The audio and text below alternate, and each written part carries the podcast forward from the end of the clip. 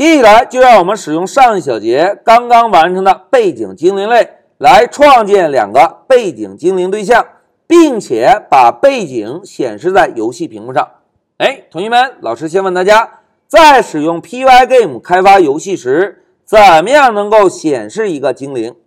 哎，非常好，要显示精灵，首先需要在游戏初始化创建精灵对象。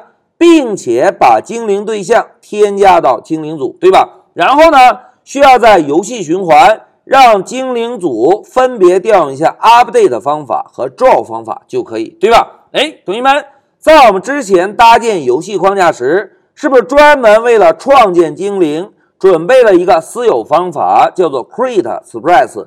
专门为了显示精灵，又准备了一个私有方法，叫做 update sprite，对吧？那在这一小节，我们就分别在两个私有方法中完成创建精灵和精灵组，以及让精灵组完成调用 update 和 draw 方法的实现。好，目的明确之后，就让我们回到 Pycharm。同学们，老师啊，首先找到我们飞机大战的主程序，然后在飞机大战这个主游戏类中，先找到创建精灵这个私有方法。哎，老师啊。先增加一个单行注释，我们这一小节需要先创建背景精灵和精灵组。哎，目的明确之后，老师啊，先给背景精灵起个名字，叫做 BG 一，因为啊，要实现背景的滚动动画，需要使用两个背景精灵，对吧？那在这一小节，我们先创建一个背景精灵，看看。一个背景精灵在实现滚动时是一个什么效果？好，现在老师啊就选择一下我们上一小节刚刚封装的背景类，然后呢要指定一下背景图像的名称，老师写一下 background 点 png。哎，图像名指定完成，我们再使用 self 点来创建一个背景精灵组。哎，现在老师问大家，同学们。要创建精灵组，应该使用哪一个类啊？哎，非常好，我们可以使用 Pygame 提供的 Sprite 模块。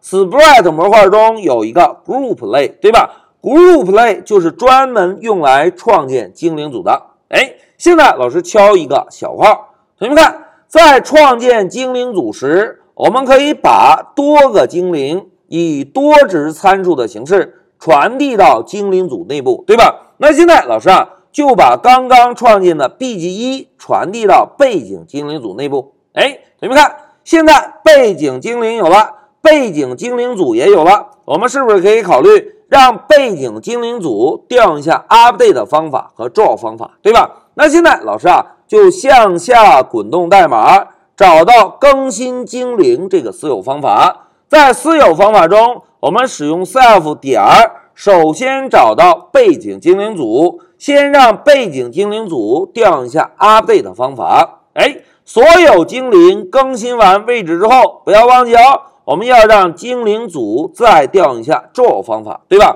同时大家注意，在调用 draw 方法时，需要传递一个重要的参数，因为啊，精灵组需要知道把组中的每个精灵绘制到哪一个屏幕上，对吧？所以呢。在调用 draw 方法时，我们需要把之前创建的屏幕对象当做参数传递给这个方法。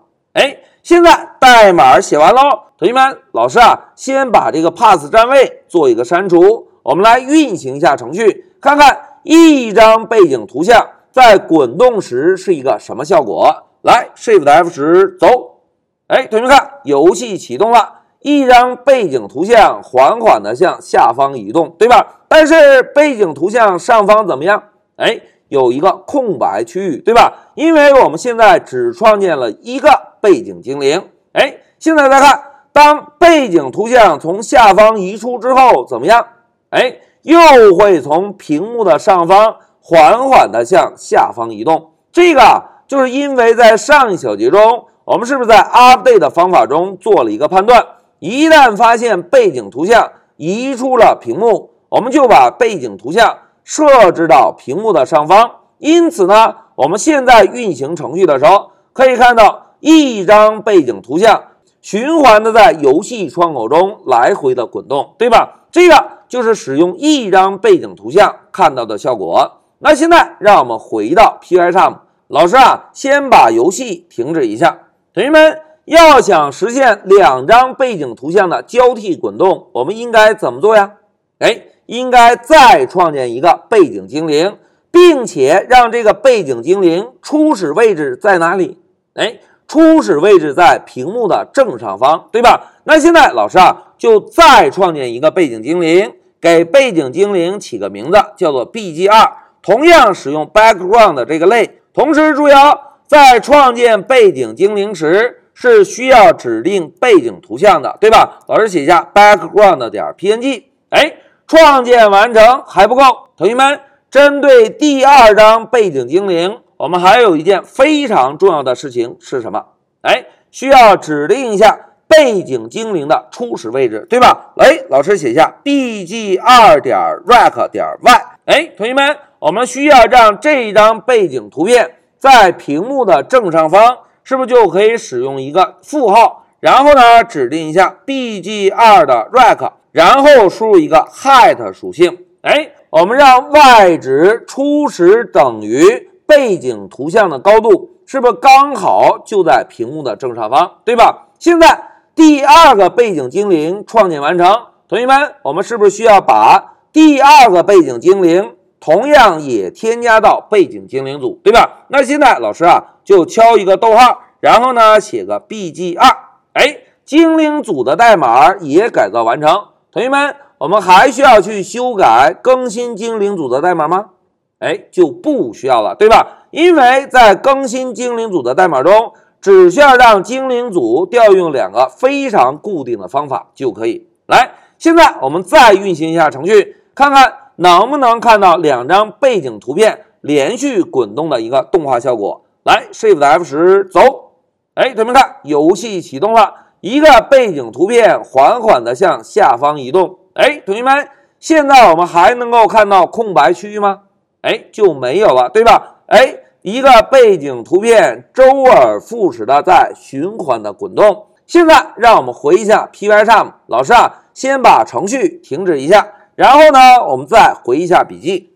同学们，在这一小节，我们就使用上一小节创建的背景精灵这个类，创建了两个背景精灵对象，同时利用精灵组，是不是就实现了背景图像的交替滚动动画，对吧？哎。要实现交替滚动，同学们，关键点在哪里呀？哎，再我们回顾一下之前这个示意图，大家看，要实现交替滚动，关键点有两个。第一个呢，我们要创建两个精灵对象，对吧？一个是完全和屏幕重叠，另外一个是正好在屏幕的正上方。那然后呢，当两个背景图像在移动过程中，我们要随时监测一下。是否有图像从屏幕下方移出了屏幕？一旦判断移出了屏幕，我们就要把这张移出屏幕的图像再一次设置到屏幕的顶部，这样呢就可以实现背景图像交替滚动的动画效果了。好，讲到这里，老师先暂停一下视频。